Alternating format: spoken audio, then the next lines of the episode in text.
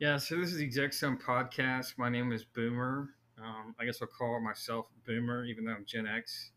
I ran a uh, multi-strat fund. We did the first leverage buyout without equity, so that's infinite returns um, since the 1980s during the mid 2010s. And like all sensible people who make a lot of money, we converted our fund into a family office. And so I'm really be your guide through ExecSum. Somehow Litquidity roped me into doing this. Um, you know, all I got to say is it gets better. Keep on turning that book, make the fonts better, and maybe you can wind up in a place like I am, which is basically semi-retired.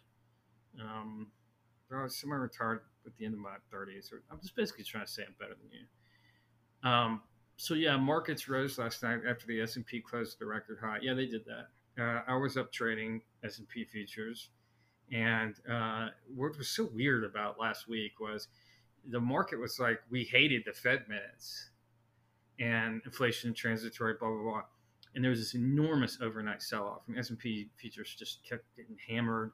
And Everything was getting hammered around the world. and Nikkei fell 1,200 points, and then Powell went to go testify in front of Congress, and they were like, "No, we love this," but he said the exact same thing. So you know, I don't know. It's not a very you know, stock market's a little bit mystery on that one for me. Um, and uh, these stress tests, having lived through 08, 09, these are a product of um, the Dodd Frank reform. It's actually done a pretty good job, and of course they pass because they're required to pass, and you know, so whoever wrote that they would do well at a major recession, that's not really the question. The question is, do they have enough capital reserves to meet the illiquid uh, assets that they have on their balance sheet? In earnings news, Carnival posted a $2.1 billion. Who the fuck goes on cruises? Is he? I've, I've never been on a cruise. I mean, it just looks like a giant. Like there was one where they like ran aground or something, and everybody had to like take craps in plastic bags. I mean, who who goes on cruise? Is this poor shaming? I don't mean to poor shame anyone. It's just why would you want to be stuck at sea on a floating barge filled with sewage um, with a bunch of people you don't know and who are probably like really drunk and you know just gross. So, but you know, Q2 saw bookings rise 45% Q over quarter over quarter. I mean, in other words, 12 people decided to go on a big shit yacht. Um, BlackBerry in the news, very good. I still use a BlackBerry, and uh, I know several people who do. It's the best messaging device, and I've never, I've never been hacked, and I don't get the kind of crap you get on iPhones. Um, I know it got picked up by Wall Street Bet, so I really don't get it. But BlackBerry actually, the the software gets used a lot in uh, automotive platforms. It powers uh, Ford uh, infotainment system, I believe, and so uh, you know, cruise ship. Who the fuck is on cruise? Really, honestly. Um, yeah, 99 people remain unaccounted for in condo town. Condo tower in Miami collapsed. That's not good. Uh, but if my guess is that if a condo tower collapsed, Wexford Capital Greenwich, Connecticut was probably the funder on that one. Um, no problem saying that. And Andreessen Horowitz launches a $2.2 billion crypto fund and is radically optimistic despite price fluctuations. You know why they raised a $2.2 billion crypto fund? Because they can. Just like a dog licks his balls because he can. And although, you know, I've said that before, but now I think about it, I'm not sure if I would lick my balls if I could because they're still balls. They're yours, but they're. I'm not sure I would do that. Um, they raised. Andreessen really went heavy into the Coinbase pre-IPO shares. I mean, they were buying it in the secondary market, and they made some ungodly, like you know, 500x return. These guys are not stupid. However, 2.2 billion dollars almost too big. Uh, you know, I mean, you need sort of four coding guys sitting around an office doing crypto stuff. So it's not clear how they're going to deploy all that much capital, but it's noteworthy. Um, on Washington, there was movement on the bipartisan infrastructure deal, back and forth. Yeah, whatever. Bridges. I don't know if you, are you invested in bridges. Maybe that's relevant to you if you've got like a big bridge investment. Hey, that's probably pretty important to the bridge and tunnel crowd, though.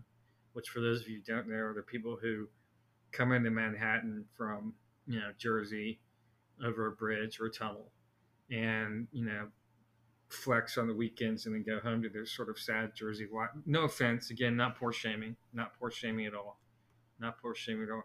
This podcast is brought to you by uh, Masterworks, who really needs to get a new ad copy here. I mean, hedge funds started buying tests at 750. So what? Hedge funds have been underperforming, and I know this because I just did all my withdrawals uh, from hedge funds, which have yes underperformed the S and P by just a, a, whole, you know, a whole lot. And uh, the best reason for Masterworks, I collect art because I can afford it.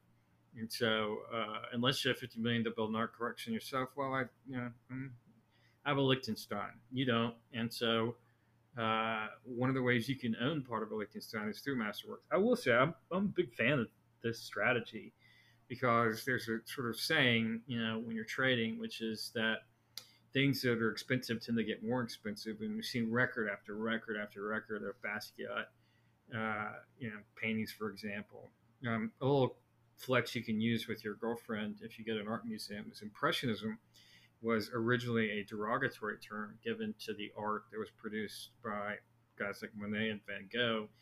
Um, those guys had the last laugh as those paintings go for hundreds and millions of dollars. But uh, it's a good strategy. Look, uh, you know, my my Rolex collection has outperformed the S and P this year. There's a lot of non-traditional assets that you can be um, involved in, and I think this this these guys know what they're doing. And for those guys who are still in the undergrad, maybe think about throwing an art history minor in there. I mean, you need to know how to spend it if you're going to go make all this money on Wall Street. Plus, um, there are some extremely attractive members of the opposite sex who take art history.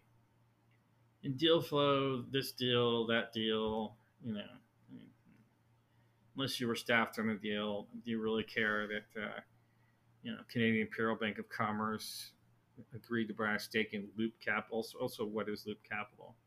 A lot of fintech news. Um, and um, let's see, Keppel a Sing- Sing- Singaporean.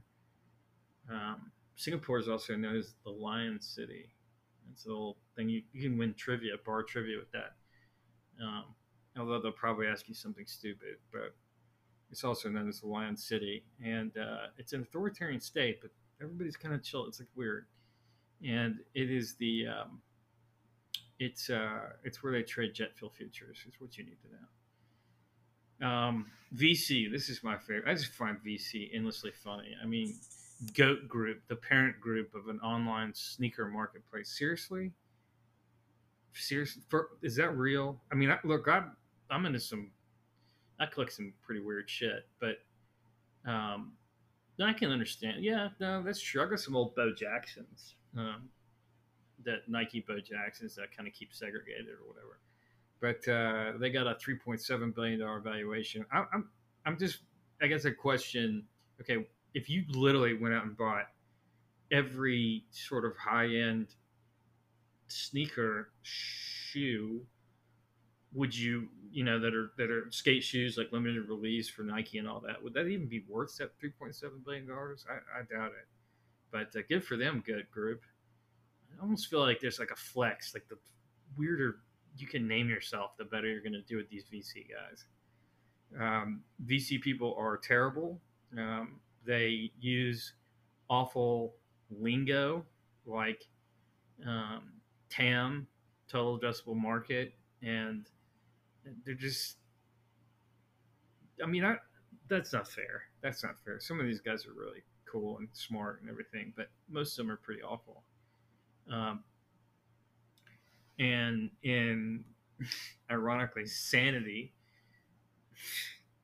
Sanity a startup aiming to make data and content easier to use across different platforms raised 39 million dollars by growth sanity. There's no sanity in venture there's 250 billion dollars of dry powder in venture capital funds. And the average like venture capital check you need to write is between three and five million dollars. How does it even get deployed?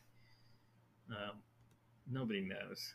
Um, paid time off startup sorbet raises 15 that's i mean come on. Nft marketplace tap tap send.